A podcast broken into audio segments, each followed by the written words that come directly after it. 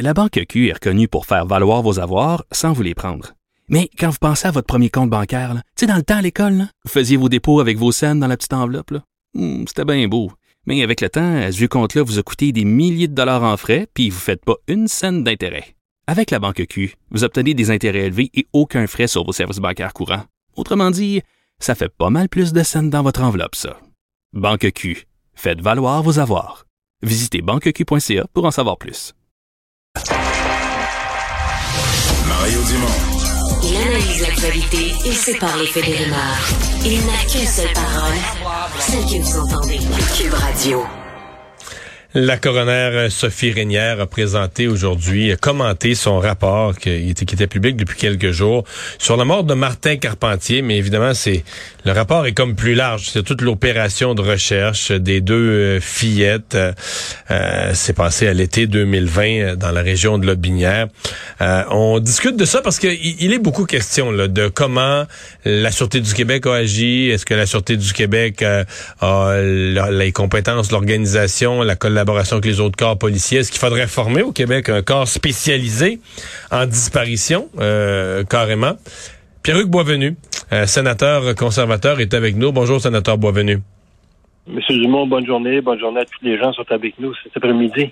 Bon, euh, les, les éléments qui sont dans le rapport, c'est des sujets qu'on discute, là, mais que- dans lesquels vous vous êtes mêlé depuis un certain temps. Entre autres, cette question est-ce que au niveau policier au Québec, on est équipé pour intervenir de la façon optimale à partir de la première minute d'une disparition?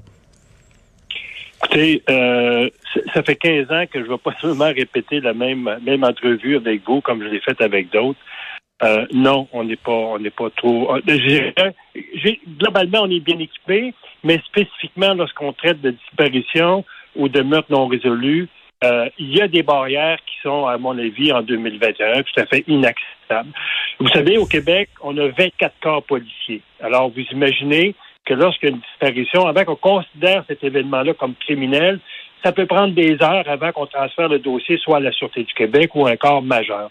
Ça, c'est le problème de base de ne pas avoir de centralisation de l'information et des opérations. Moi, ça fait 15 ans que je le dis. La coroner en a parlé en disant qu'il faudrait avoir un corps unique au niveau des disparitions. L'autre élément, c'est la, bureaucratie qui, euh, qui est sous couvert de, euh, de l'information euh, personnelle. Euh, on ne divulgue pas d'informations à des corps Mais politiques. on l'a vécu dans ce cas-ci avec le médecin. Là. Et souvenez-vous du cas de Marilyn Bergeron, qui est disparue à Québec. Souvenez-vous de la grand-mère qui était assassinée en Beauce avec ses deux petites filles. On a refusé, le, le psychiatre à l'époque a refusé de donner de l'information sur le criminel. Marilyn Bergeron, le ministère de la Santé, a refusé de donner de l'information aux policiers sur l'utilisation possible de sa carte d'assurance maladie. Donc, c'est l'héritage de la bureaucratie québécoise. Souvent, ça va coûter des vies. Donc, il y, a un ménage à faire. Il y a, y a un examen en profondeur. Et je ne sais pas quel ministre de la Sécurité publique va avoir le courage de le faire. Et Qu'est-ce qui vous frappe dans ce rapport-ci, sur le cas précis des, des deux petites filles, Nora et Romy? euh, euh, parce que, bon, euh, demain, le gros, gros élément du rapport du coroner qu'on sait maintenant, c'est qu'il y aurait eu du temps. On pourra jamais avoir de certitude qu'on Mhm. les aurait trouvés, mais on a la certitude que tous les moyens, ne- on s'est pas donné tous les moyens pour faire les bonnes recherches au bon moment. Ça, ça semble clair, là. Ben, dans le fond, c'est une cop- une- un copier-coller du cas de Sylvia Provencher. Euh, où, dans le fond, euh, on a mal géré les bénévoles, on a mal géré la recherche, on on n'a pas eu de, de- un partage d'informations qui aurait dû être fait entre les organismes provinciaux, que ce soit la Sûreté du Québec, euh, médecins, euh, services de santé. Donc, a été, géré en silo. Et lorsqu'on gère des cas de disparition en silo, vous savez, ce sont les minutes qui sont importantes, pas les journées ni les heures, les minutes. Euh, Lorsqu'on gère ça en silo, mais ça donne les résultats comme on voit dans ce dossier-là. Euh, je comprends tout à fait la, la frustration de la mère dans ce dossier-là. Ouais. Euh, L'idée d'une escouade spécialisée, euh, il reste que les- les- les- les- l'opposition que font les corps policiers à ça, ils disent, ouais, mais souvent, euh, dans les cas, euh, c'est les policiers de terrain connaissent leur quartier, connaissent le monde. Ils peuvent, souvent, ils peuvent résoudre. Il y a un certain nombre dont on n'entend jamais parler, là, qui se rendent pas dans les nouvelles nationales, mais qui peuvent être résolus localement parce que les policiers locaux connaissent leur monde, connaissent leurs affaires, connaissent leur, euh, le, le, le, quartier ou les villages là. Donc, et donc, en questionnant les gens, rapidement arrivent à une solution. Euh, est-ce qu'on, est-ce qu'il y aura un risque de perdre ça, cette proximité-là, si on avait euh, si, si on avait un corps spécialisé, si on remontait immédiatement un corps spécialisé, par exemple, qu'il y en aurait juste un pour tout le Québec? Non, ça, à mon avis, c'est une, euh, c'est une excuse beaucoup plus qu'une raison valable.